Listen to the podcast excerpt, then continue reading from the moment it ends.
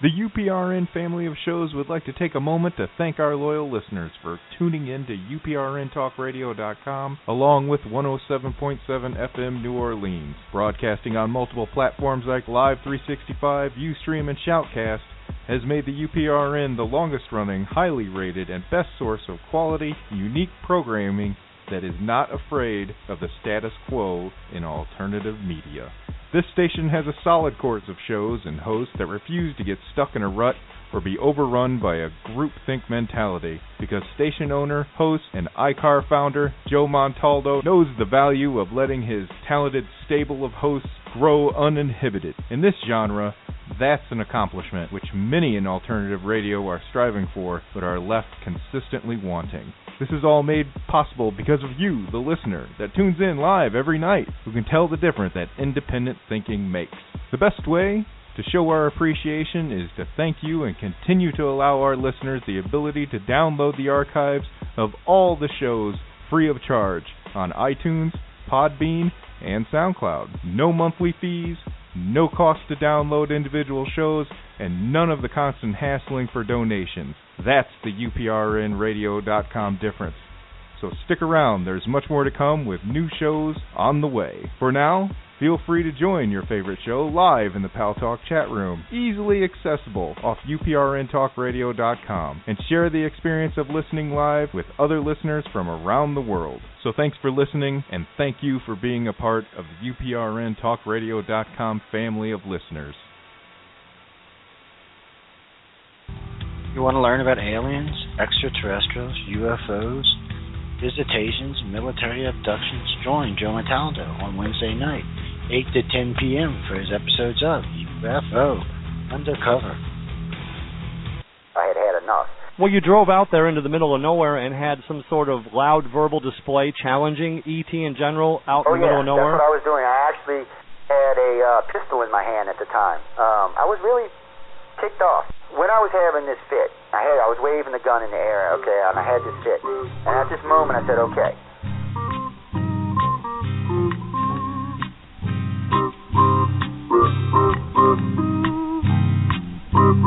He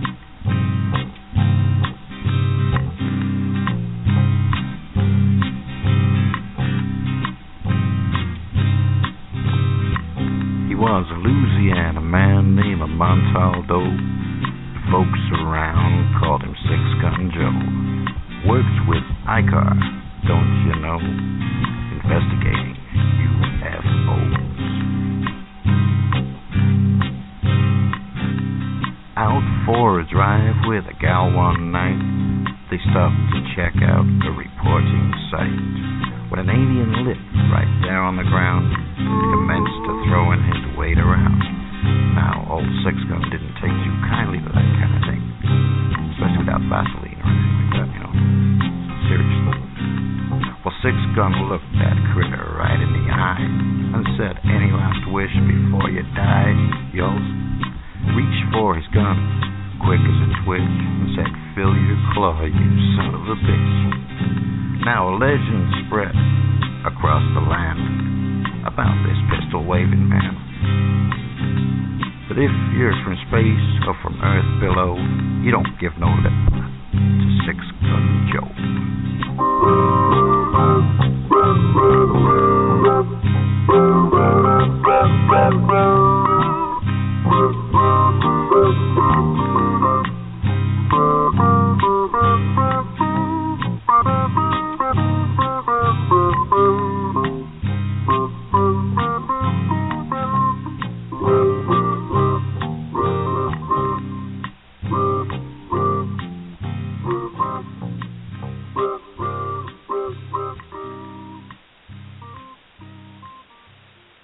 To UFO Undercover with your host, Joe Montaldo.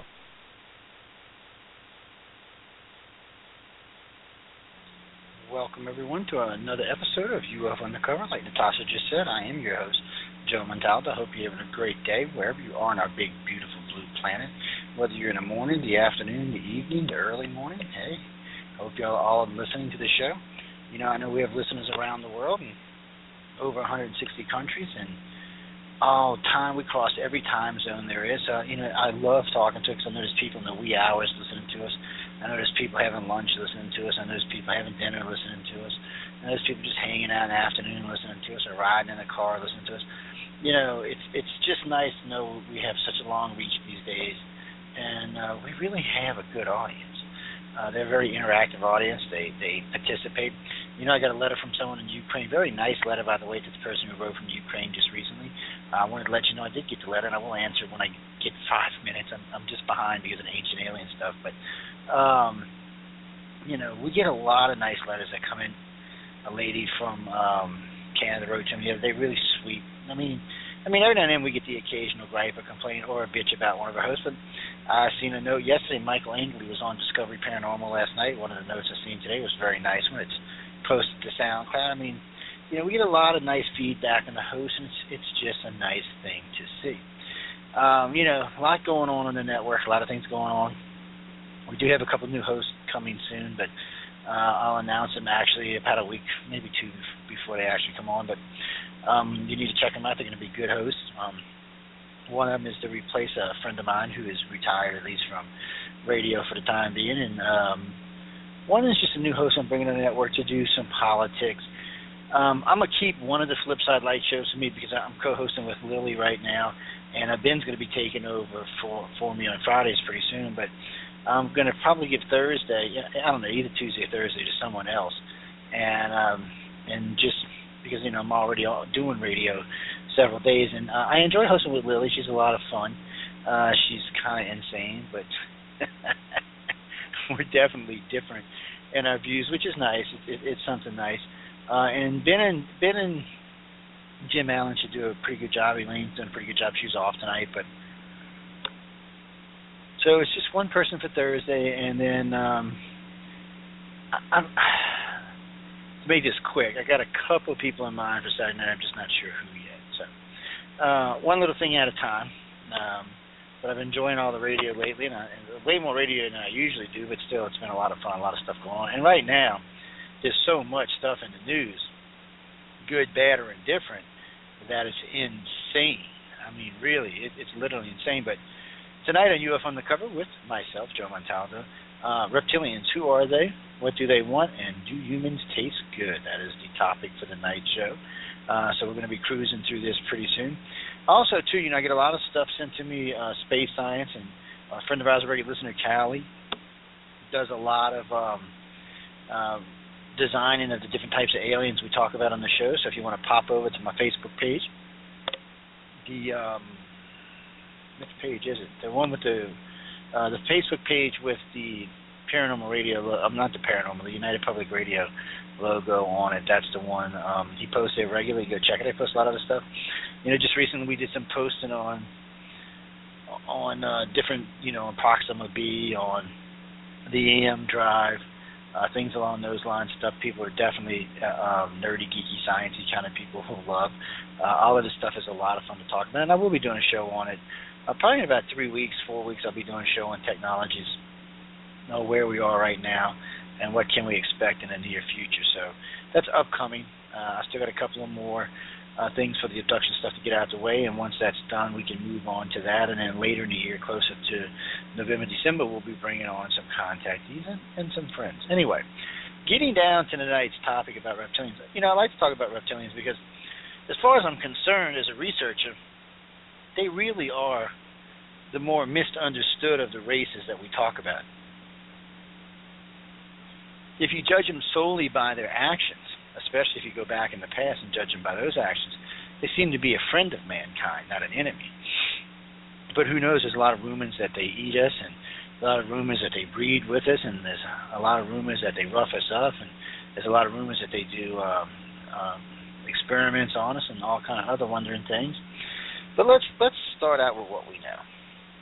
Uh, it looks like at one time the reptilians were native to this planet, or if they weren't native to this planet, they lived here much earlier than we did, when the dinosaurs were still here. So here's an advanced race, and they were advanced at the time, much more so than we are today, uh, way back then. You know, it's hard for humans to understand this, but here you have a reptilian race that was living on this planet 70 million years ago.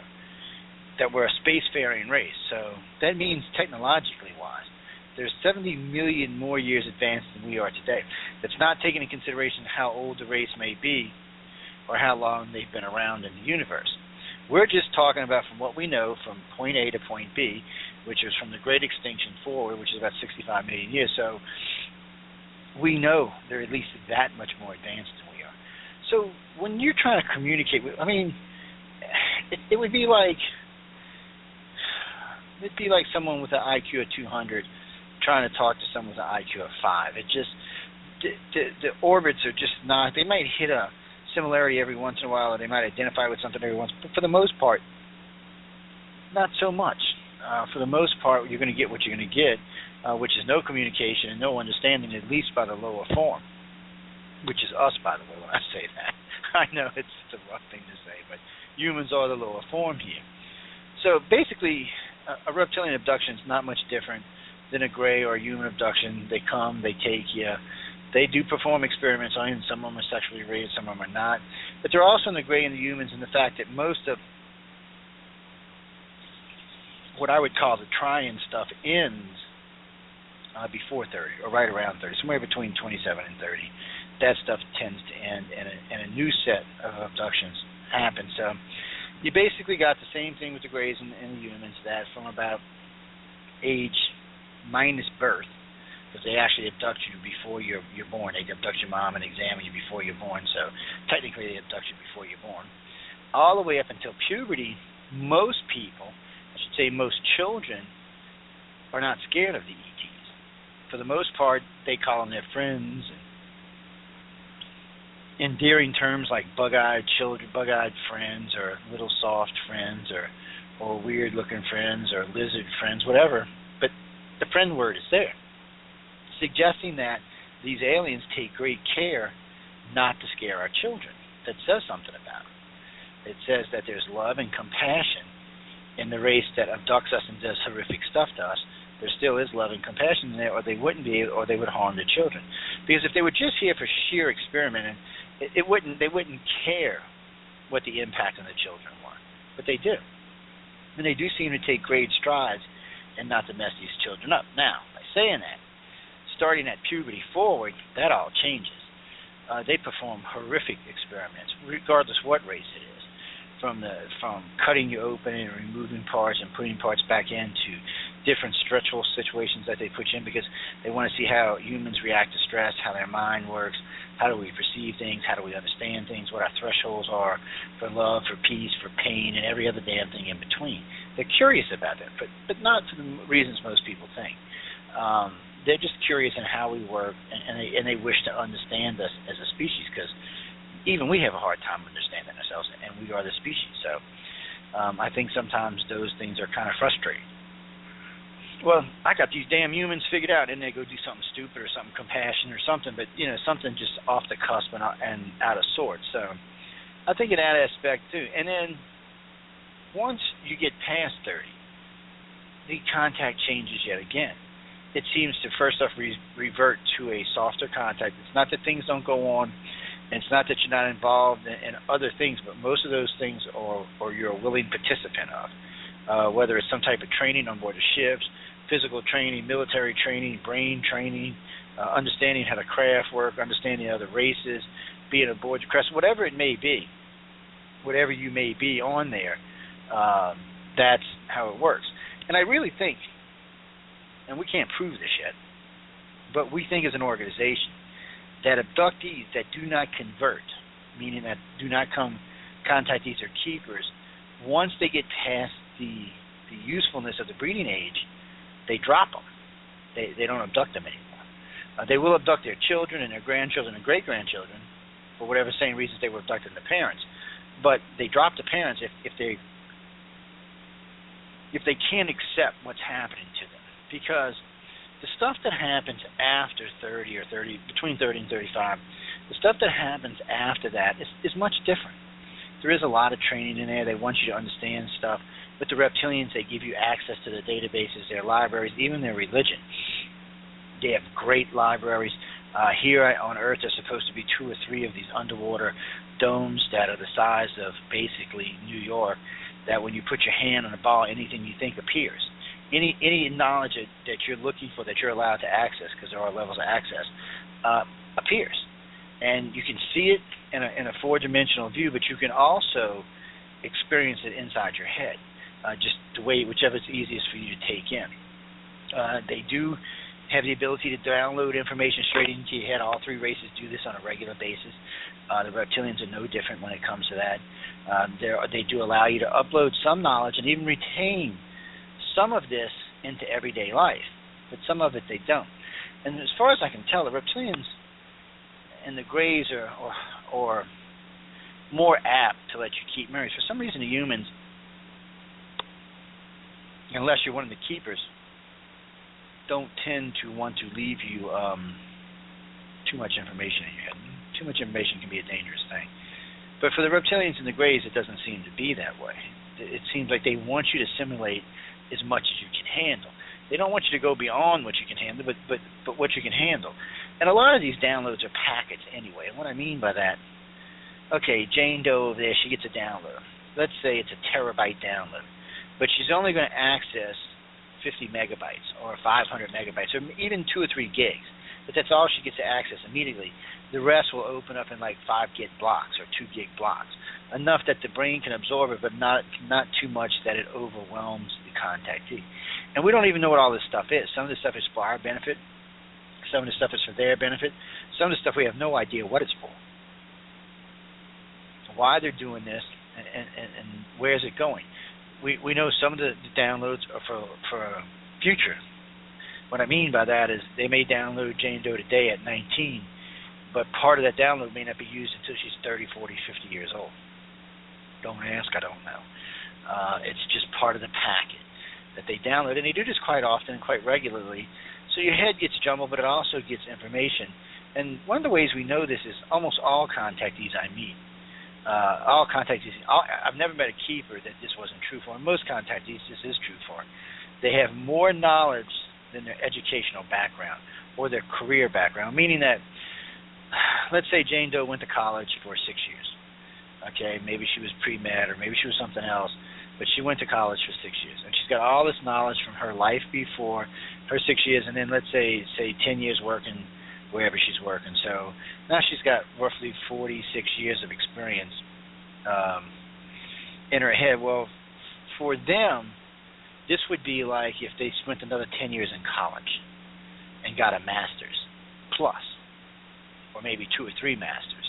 This is information far beyond where they've been working and what their educational background is uh, abductees and contactees. This is a well, contactees. This is a common thing in keepers. This is abductees not so much unless they think it will bring the abductee over the threshold, meaning that the information will help them to cross over and understand ET is not necessarily here to wipe them out. And to answer Miss Jessica's question, that's why I brought this up just now. As best we can tell, they're not here to wipe us out. It doesn't seem like they're here to enlighten us, and we're talking about all the races visiting, but it doesn't seem like they're here to wipe us out either. And and you can do this because even pre-Gray, when it was just the reptilians and humans messing around 50, 60, 100,000 years ago, whenever it was, um, they could have easily wiped out our species. I mean, easily. Uh, there would have been nothing to stop them. You know, there were a few million people on the planet. It would have been nothing. They could the humans could have done it. The reptilians could. Have, even when the Greys came in much later, in in you know three, four, five, ten thousand, twenty-five thousand, thirty-five thousand years ago, whenever they showed up on the scene, they could have easily wiped out the reptilians and the humans and us, but they did. They've been studying this and and crisscrossing, you know, Grey contactees sleeping with reptilian contactees and them having children, that child gets married to a human contactee and they have a baby, and it marries back to someone with a Grey contact. We don't even know what the dilution of our population is at this point. We don't even know what the real amount of this blood circulated through our society really is. If you do the Rh negative thing, it's 15%, but see, we know better than that. We know that some Rh positive people get picked up, so maybe it's more like 25 or 30%. Regardless, a big chunk of the population alive today carries this alien DNA. Hell, as far as I know, we might all do. but it, they only seem to be interested interested in specific family lines. And it's not because I think the family itself is special. I think it's it's special in the fact that it contains a more concentrated part of the alien, whether it's the Greys, the reptilians, or the human. I think it's more concentrated in them, and I think that's uh, the reason they pick the people they pick, and they just follow those family lines forward. Because you know, it's not that we're, at, you know, they always talk about hybrids. Um, the hybrids are us. That's that's something that abduction and contactee researchers have blown from day one. It was not about making copies or replicas or, or hybrids of the aliens. They don't need that. There's no reason for that. If the Greys want to visit this planet, they can beam their asses down here, make everyone for a hundred square miles see them just as a human. Nobody's going to even notice anything different. Uh, it's, it, they don't physically transform. It's just a way they can do it with their mind. It allows them to send it out there. There's no need for it. The humans are close enough to us that they don't have to, and the reptilians, uh, well, they do something a little different, but still, they don't have to be hybrids to mingle with our society or belong to our society. If I had a dollar for every man and woman who told me they had an affair with an overly flowing, beautiful uh, alien uh, that turned out to be a reptilian, I could retire. Uh, it's it's insane so they can easily make you think whatever it is. There's no need for them to do anything else. From what I understand, if they really wanted to, they could just put a wave over an entire city, and whoever they beam down, you, you would just think they were humans. Uh, it's, I think it's almost, and I can't prove this, but I think especially with the Greys and maybe with the reptilians and humans, it's almost like our G- DNA and our genes see them in a certain light. It, it's they've been screwing around with this a long time, but it's not beyond belief that they might have made something that makes us feel calmer, safer, or even look a specific way. I mean, there's just no way of really knowing until we get them to answer some questions. And they're really not keen about doing it so much. They they will answer some stuff, and you can get contactees to get them to to tell you certain things or get involved, but the real agenda, and what I mean by that is there's a lot of agendas these, these aliens are working on but the main agenda, the reason they're all here, that eludes everyone. Don't ever believe a researcher when they tell you they know that they don't. If anybody knew it, it would be the U.S. government, and the U.S. government don't know it because they're steadily, steadily re-abducting people on a daily basis. If they had that information, they would not need to re-abduct people. Uh, they don't. No one really knows, and they've been here a long time, what exactly it is that they're after. For the most part, if we go by ancient history, it looks like for some reason, the reptilians left probably when the great asteroid hit. The humans found the planet with an ape-like species running around it, which they converted through the seven creations of man, according to the Sumerians, uh, to be what uh, almost to what we are today. Uh, not quite. They were more of a slave race, and they weren't quite sentient the way we are. They were sentient in the fact that they could name the animals, they could procreate, they could even make beer, but they they didn't ask any of the questions of life: how, why, what are we doing, uh, why do we have to do this? All that was beyond them. It doesn't seem until later on when the reptilian introduced their DNA into when they were taking the women and the children were being born were different. That's when it really seems to have changed. That's when it seems like man probably overthrew whatever yoke they had and moved on to the species they are today. And it's a fact that we all have reptilian section in our brain. Trying to deny that is useless. That's that's just a fact. And if you go by the stories of the Sumerians and even the Egyptians and some of the Mesoamericans, it was given to us by the reptilians through breeding. Uh, they bred with us. You know, whether it was to save our species from slavery or just to piss the human aliens off, they did get involved. Without the reptilian intervention, we would still be just Joe Smo, um, like the Bible described us, race. We would be working for these beings and wouldn't really ever be questioning why, and we would just be, you know, kind of half-witted humans, not not physically or mentally deformed or anything like that, or, or retardism or anything like that. Just slow. You know, instead of having an IQ of 100 to 140, an IQ of maybe 40, maybe 50, if that. But nothing, nothing that would be a threat to the aliens. Nothing that would allow us to advance and um, advanced technologies. None of that uh, seemed to be so These, races are here for something we just don't understand. Whether they started out accidentally, like I said, with the humans and the reptilians got involved later on, and then the Greys, regardless of what it is, they're not leaving. They're staying here. Uh, they it's basically they have have a base. I should say have a base. Have had a base here for a very long time, at least a hundred thousand years or more. Some people want to say two million. I, I, you know, it's hard to say and it's hard to say how many incarnations of man there's been. I mean, now that we know that they we found those sunken cities off the coast of India that predate any prior civilization by 6,000 years, uh, we don't really know what was here prior. And thanks to the ice ages, any advanced civilization, uh, don't mean advanced like this, but uh, more advanced civilization could have been wiped out or moved or whatever, or even relocated to another world via the, the aliens. Regardless, uh, there is an intervention they're, they are here. They are screwing with us on a daily basis, and they keep repeating a lot of the same old, same old, same old experiments. And you got to be like, come on, how many humans does it take to screw in a light bulb? One. I, I'm, I'm just, I'm just using it as an example for anybody that writes to me. Some of this stuff they should have already figured out. Now, and I'm to say this again: humans are the hybrid. We are probably the culmination of whatever we were originally started out of, whether you want to call it ape or some other subspecies, mixed and blended with human extraterrestrials and the reptilian and now the greys. So we're a unique species in the fact that we probably have four different types of DNA that's combined to make the species here today, which means at some point in the future, half billion, a billion years, we will succeed or we will become the masters, basically. Uh, and maybe that's why the reptilian humans are greys here. Maybe they know this. Maybe they want to make sure that we don't become the overlords of the galaxy.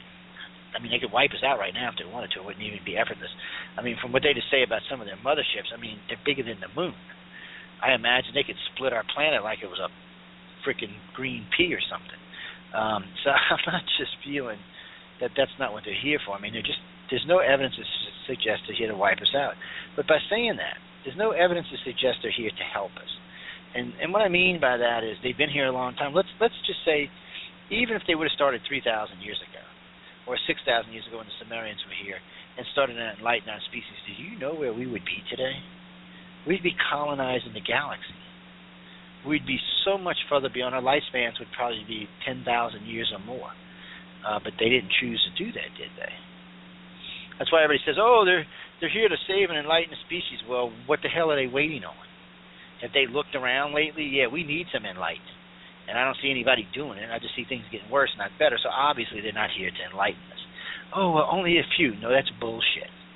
If a race came here to enlighten us, they wouldn't come here to enlighten a few that, that don't affect any change. If you're going to enlighten people that don't affect change, you're going to have to enlighten Putin and Obama and Merkel and people like that. Then you can affect some change. But the everyday person, no, not so much. They can affect a little change, but it would take a much longer, much grander thing, and it doesn't seem to work.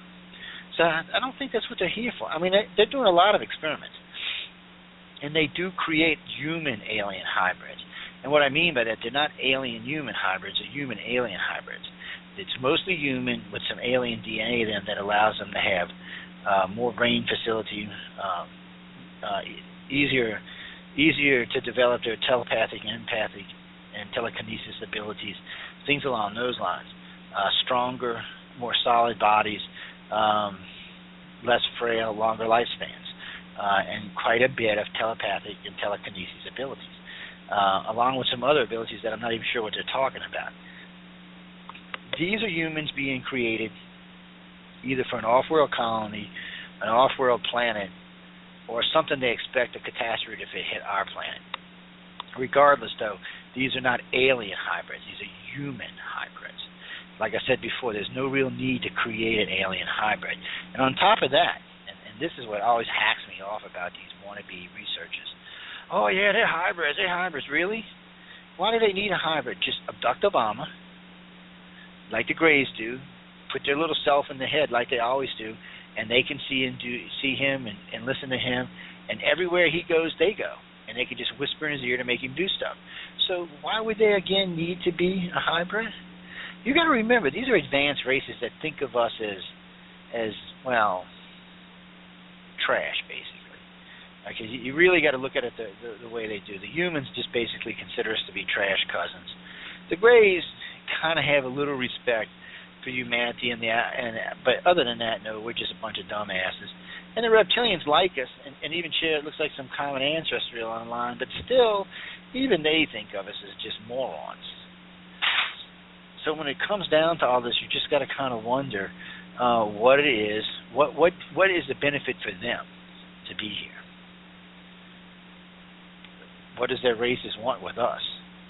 Or even is it even us that they're looking at? Maybe they're just experimenting on us because we're a side effect of the planet. Maybe they're more interested in the planet. Maybe they're more interested in other life forms on this planet. It may not necessarily be about us. We humans make everything about us, but it might not even be that. We just might be part of whatever's going on, a useful tool uh, for the things that are happening. So you just got to think of it. What the hell's going to happen next? The reptilians seem to be a very steadfast, dogmatic, but unexpected at the same time. What I mean by that is they're very methodical in the way they do things, but then they can show compassion at a drop of a hat and for no reason. They can also be violent for no reason. Well, for them, I'm sure there's a reason, but um, for us humans, not so much. It doesn't seem to be like that. Um, for, as far as the reptilians go, they're, they're we are a lot like them. I was going to say they're a lot like us, but we're a lot like them. They're passionate. They're egotistical. They have a singular religion. Uh, they really think that their purpose in the universe is the only purpose in the universe, which of course is a human failing. Which it's nice to know other races have the same failing. I gotta say, uh, this is a very advanced, very old race, and doesn't seem to have gotten completely past its ego yet. For that matter, the humans don't seem to have gotten completely past their egos yet. So, uh, and the races do seem to get offended from time to time when we say things or do particular things. Uh, they can get offended. They do seem to have a sense of humor. All three of the races do. The Greys don't seem to. I don't know if laugh would be the right word, but maybe smile. They, they don't seem to have the as intense as emotion as the other two races do, or even us for that matter. But they do seem to have emotions. They will crack a smile. Uh, they will even make some cra- cracky back asswards comments and stuff in your head, not not speaking it. Um, so they and they do interact with the keepers, and, and I say that because the average contactee is not going to get much interaction he's going to be being told or she's going to be being told what to do, what kind of training is going on, and they will be interactions for them with lesser aliens or other humans on board the craft. But dealing with the other ones directly is, is, is just not usually how it works, other than when they pick them up to do some more specific training. Uh, that seems to be where it is for the most part. I'm not sure why it works that way, but it is the way it works. The reptilians are very advanced they they usually fly what we like to call elongated saucers. That's what the overall majority of contactees have reported seeing. And what it basically looks like is a flying saucer that's been grabbed on each end and just stretched.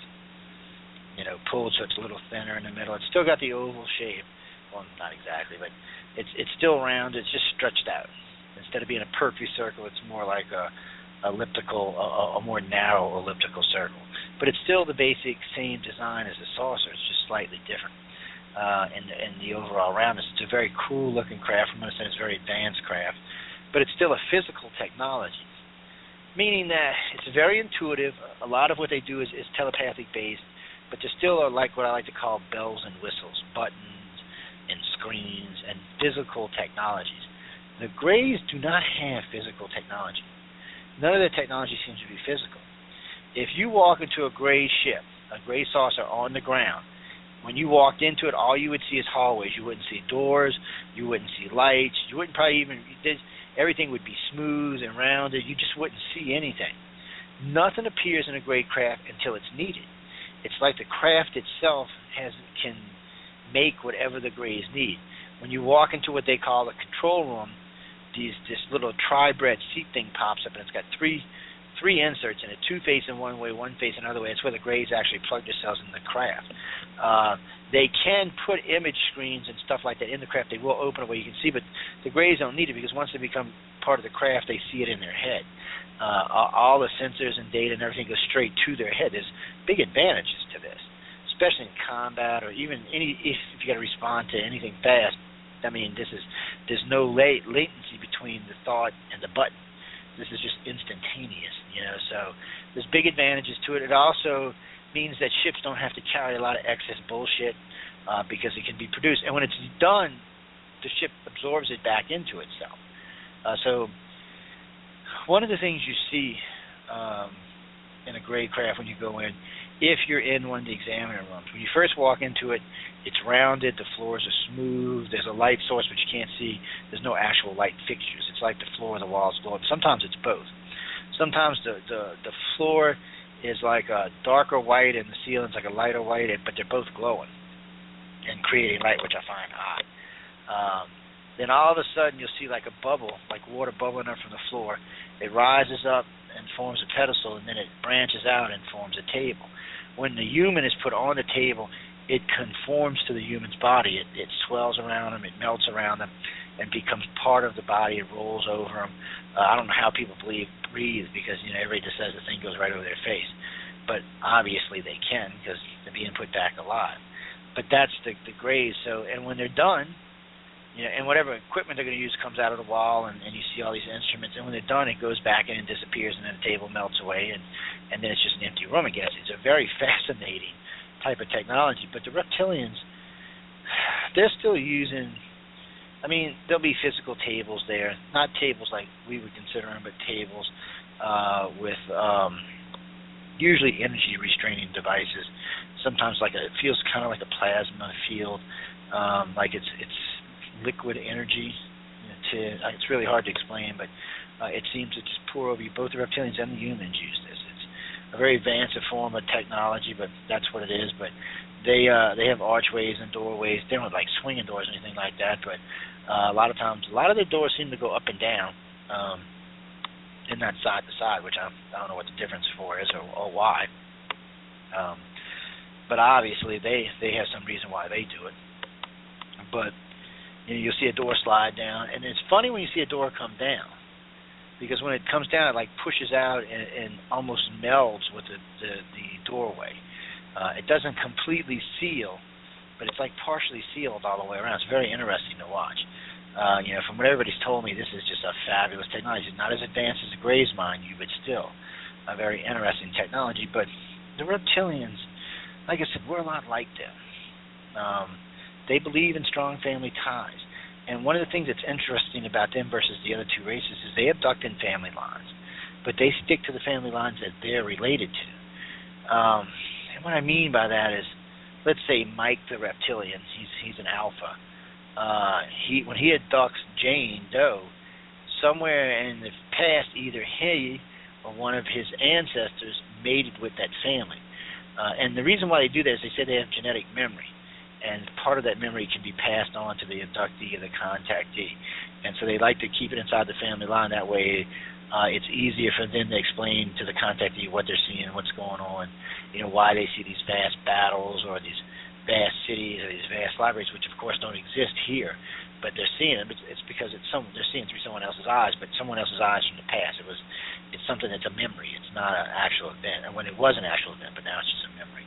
Uh, so it's it's interesting in itself to even just to listen to these people talk about this stuff. You know, when they talk about these underwater libraries here on Earth, which are attached to these big cities, I mean these things are huge, and you know they they, they got central uh, center pedestal orbs, but then they've got orbs all around, and you just place your hand on the orb, and then once it activates, you remove your hand, and basically whatever you think from that point manifests itself uh, as long as it's within your techno, I mean, as long as it's within your your level, it manifests itself. Um, almost, you know, some of the stuff even kind of reminds me of holograms and or very more advanced holograms, maybe something like Star Trek. But it's very interactive. Uh, you can really get a good feel of who and what the reptilian species is by attending these libraries. And when you listen to, to people talk about these libraries, I mean, in a lot of ways we were like them. They were a warring species uh, that when they broke up from Earth, went to a bunch of different solar systems and foreign colonies in the Draco system and a bunch of other systems. But people get confused and think they broke up. They're not. They're one species, one race. They're united race. There's several different versions of reptilians, by the way, um, but they're a united race. They're amphibian, reptilians or regular reptilians, they're all related. They all share a common ancestry. It's just there's been some enhancements over the years, I guess we'll say. Um, but they're very advanced. Um, they, like I said, they have strong family ties. Uh, there is a serious hierarchy. There's always an alpha male and an alpha female, and then of course levels going down from that point forward. Uh, the children are, are, are, well, I hate to say it this way, but spoiled like human children are. They're encouraged to get involved in stuff and, and mess with stuff. They can be very rambunctious. Matter of fact, a lot of times, uh, females, human females, will be put in the room with seven or eight male reptilians and what they expect this female to do is bring them under control. Well, you know, come on. Seven or eight rambunctious boys would be hard enough to control, much less seven or eight reptilian boys. But if you're forceful, and they're talking about mentally, if you if you're projecting this forcefully, they say they calm right down. They respond to this and they and they calm right down to it, uh, and that's what they expect. But a lot of women can't do it, and they seem to get scratched up and beat up. I mean, as far as I know, no one's been killed or anything like that. But um, it's it's like they're training these females with how to deal with their males later for later in life. I'm not sure why. Um, you know, over the years, I've had a lot of cases where people have written into me about what we would consider reptilian rape, um, and a lot of people have written to me what we would consider about reptilian love. Uh, it's and, and just to hear the word reptilian and love in the same sentence is like, wow, uh, really? The human aliens, which we're going to talk about next week, they they've got a lot going for them too. They're they're a little bit more standoffish towards us than the reptilians are, but they all do think one day we will probably be a great race. But until such a time, we're just nothing compared to them. How, how you know, this is what like kills me about humans people tell me, "Oh, I, I tell them this and I tell them that." Really, there is not a human alive today that has anything in common with a gray except for being an abductee. There's no way you can understand that gray's life, that gray's technology, where it's from, how it got to be, and you can't even understand something that can live to be a million plus years. There's just, just no comparisons to us and them. All the races live very long, much, much longer lives than ours we got 80 to 120 year lifespan. They got 800,000 plus year lifespan, um, depending on who you're talking about. So, and some of them, from what I understand, with the Greys, the Greys have unlimited lifespans. They have the ability to. Uh, I'm not sure if the other two races don't either. Have the ability to upload their consciousness into a new body, not a clone body, not a replica, into a new body. So there's no cloning problems or any of that. Uh, it's just simply a new grown body and they upload their consciousness and and they are still having children all three species are still raising uh young i guess you could say not exactly sure exactly what the greys consider young it's more like no it's hard to explain it's kind of like a cross between a test tube baby and it it's it's like they put them in a maturation chamber until they're I guess for a human child, 10, 12, 15 years old. Then they bring them in and make them part of the society. Uh, meanwhile, while they're in there, they're being educated. The information's being downloaded, regular stuff's being. It's like, it's like, if if something being in the womb, and a bunch of data is being uploaded to its head when it was born, it'd be quite a bit more intelligent. Well, it seems like what they do there. The reptilians and humans seem like they still procreate, whatever is the normal way for their species to procreate somebody wrote to me the other day and said, "Do the reptilian lay eggs?" If they're true reptilians, they probably did in some shape, form, or fashion. Can we prove that? No. As far as I know, no one's ever been in a reptilian hatchery that had any credibility. So I can't I can't you know tell you for sure uh, that they do, and they might not. I mean, they're a sentient species. Maybe they figured out some other way to procreate. They are warm blooded, not cold blooded. That's why I hate when we call them reptilians. They look like a reptile when you look at their skin and their features, but they are warm blooded. Uh, they're not cold blooded. Um, at least what we can tell they're warm blooded. So, and we know a lot of the dinosaurs are warm blooded anyway, so reptilian it might not be quite the right word. We know some of them are amphibians anyway, so you know they have gills and and, and lungs. So all of this stuff is very fascinating. What does it mean? And do humans taste good? Well, as far as I know, the reptilians do not eat humans, as far as I know. Uh, I, I have not run across any cases of any kind where reptilians were eating humans. Now, the little brown guys, that's different. Uh, from what I understand, they only eat dead humans, but I have heard that they eat humans. Um, but the reptilians, not so much. Reptilians seem to look at it differently, and they are protective of the young. They're protective of their families. They're protective protective of their society. In a lot of ways, when you identify with these races, the humans, at least in action, are more like the reptilians than the other two. Maybe that's why they get such a bad rap. And what everybody forgets, in pre-Christ, whether wherever you were on the planet, you believed that the reptilians were the bearer of life, the bearers of knowledge. They were the good guys. The human deities the, were the bad guys. It didn't change until Christ came. Um, and that's and when I say that, I have no idea if it had anything to do with the actual coming of Christ or not.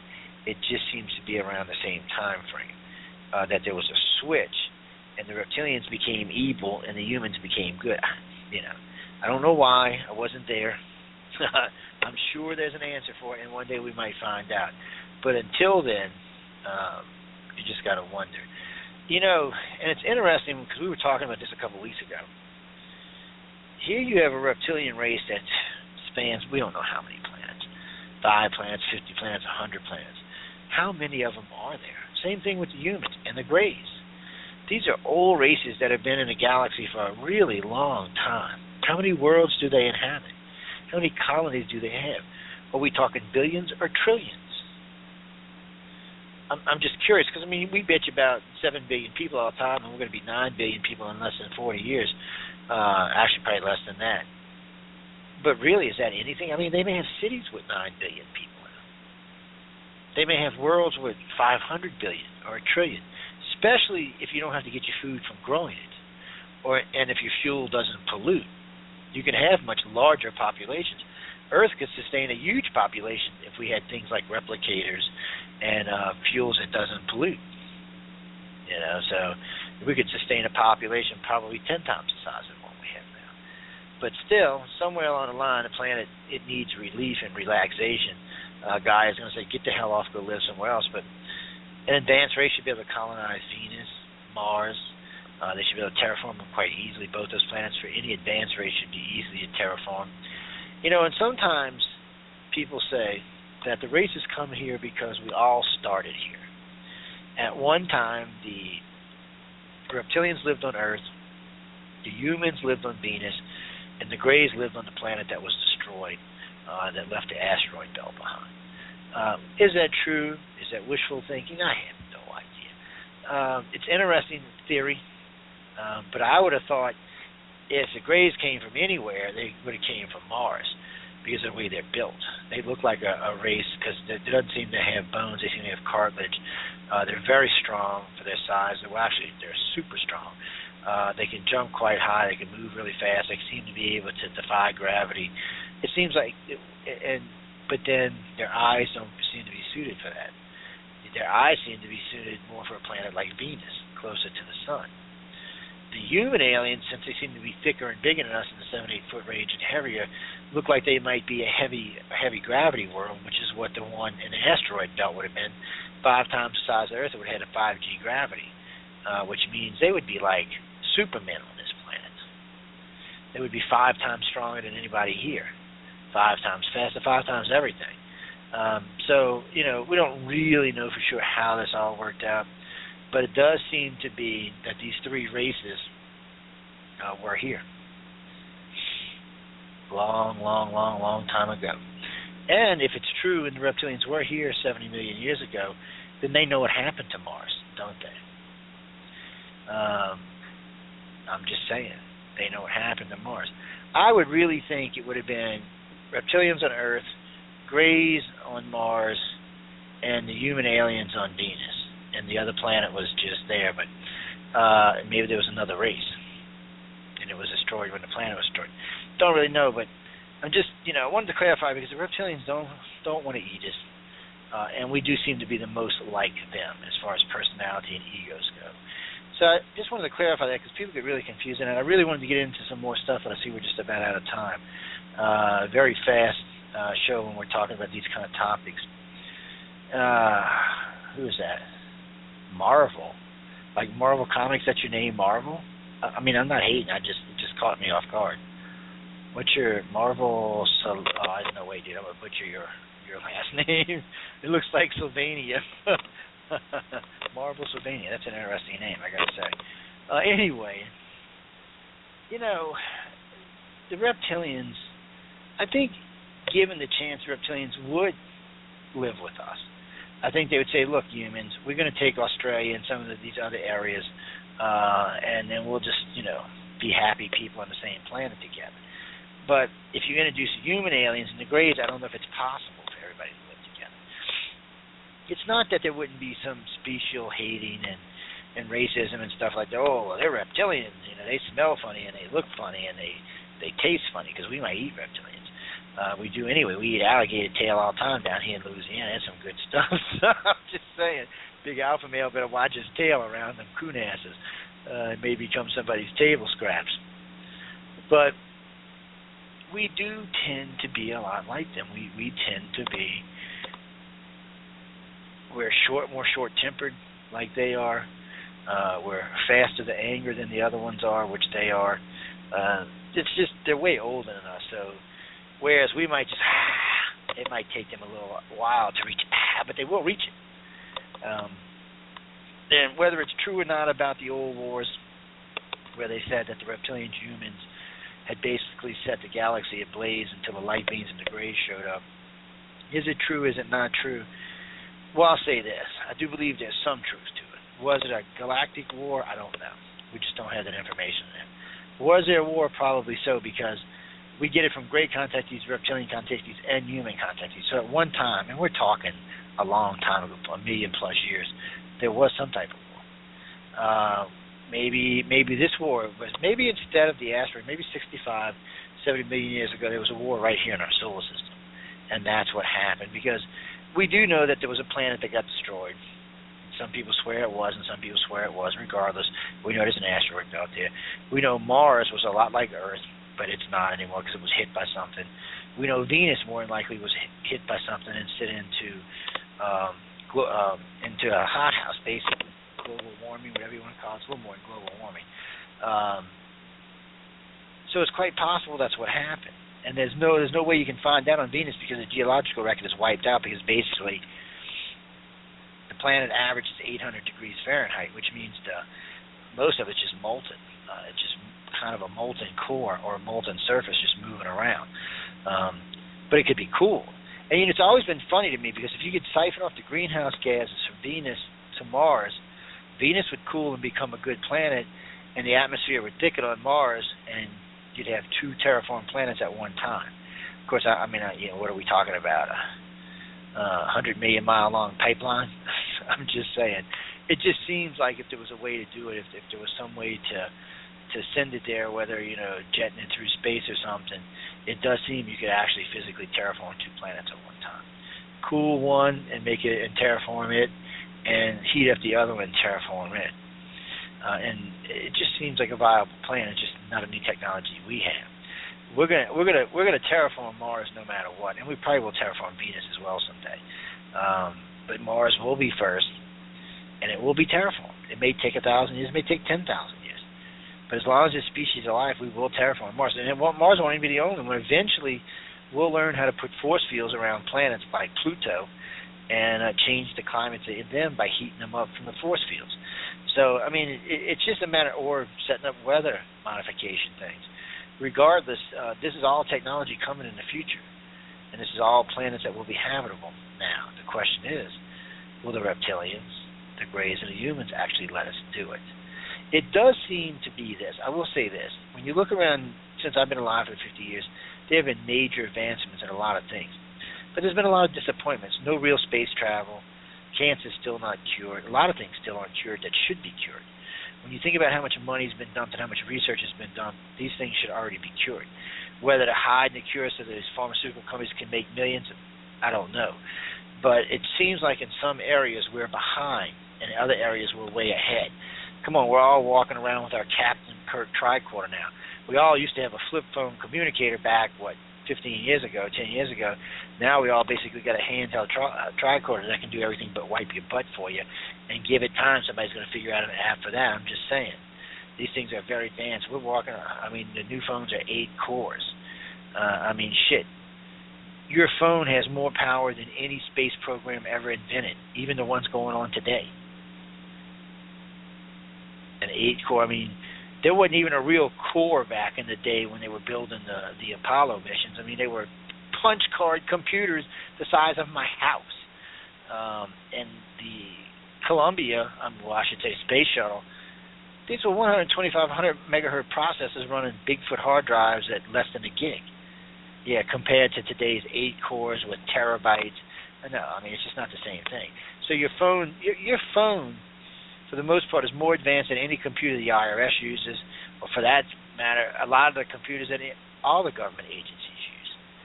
Because uh, government agencies are always behind technologically for their departments. Last I heard, the IRS was still using, uh, I think, 1.5 gigahertz single core uh, with 2 gigs of RAM.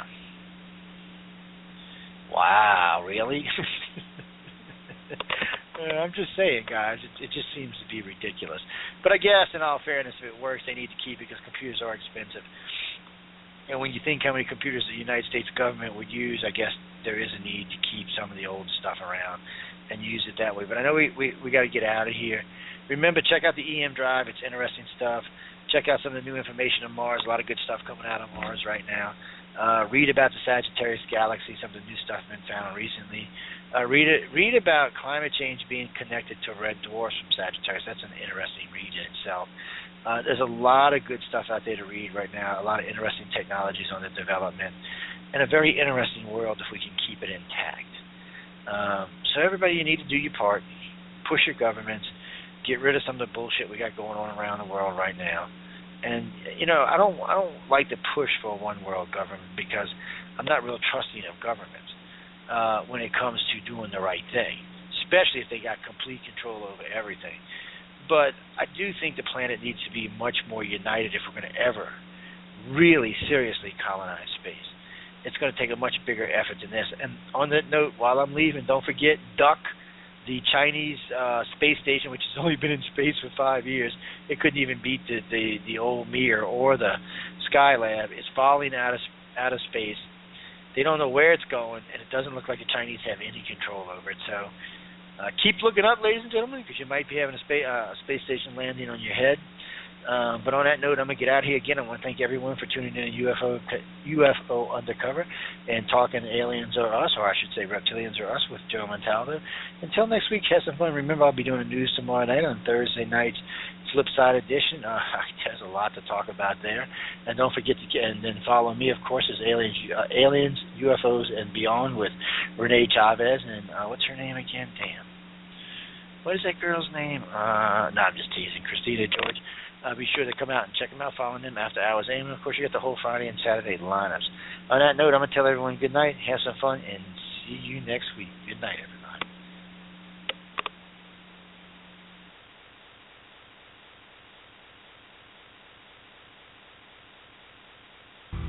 Hi, come check out Christina George's new show, Aliens, UFOs, and Beyond, Thursday night, 8 p.m. See you Thursday, Jeff.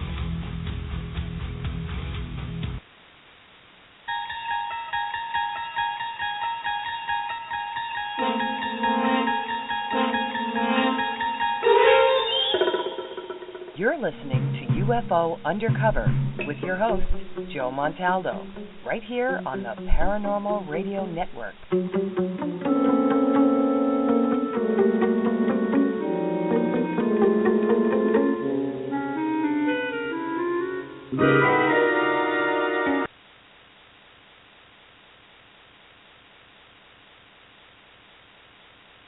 Views and opinions of any of the Hi, I'm Stephanie Benetti, and you're listening to United Public Radio, UPRN 107.7 FM in New Orleans. Hi, come check out Christina George's new show, Alien UFOs, Thursday night, 8 p.m. See you Thursday, Jeff.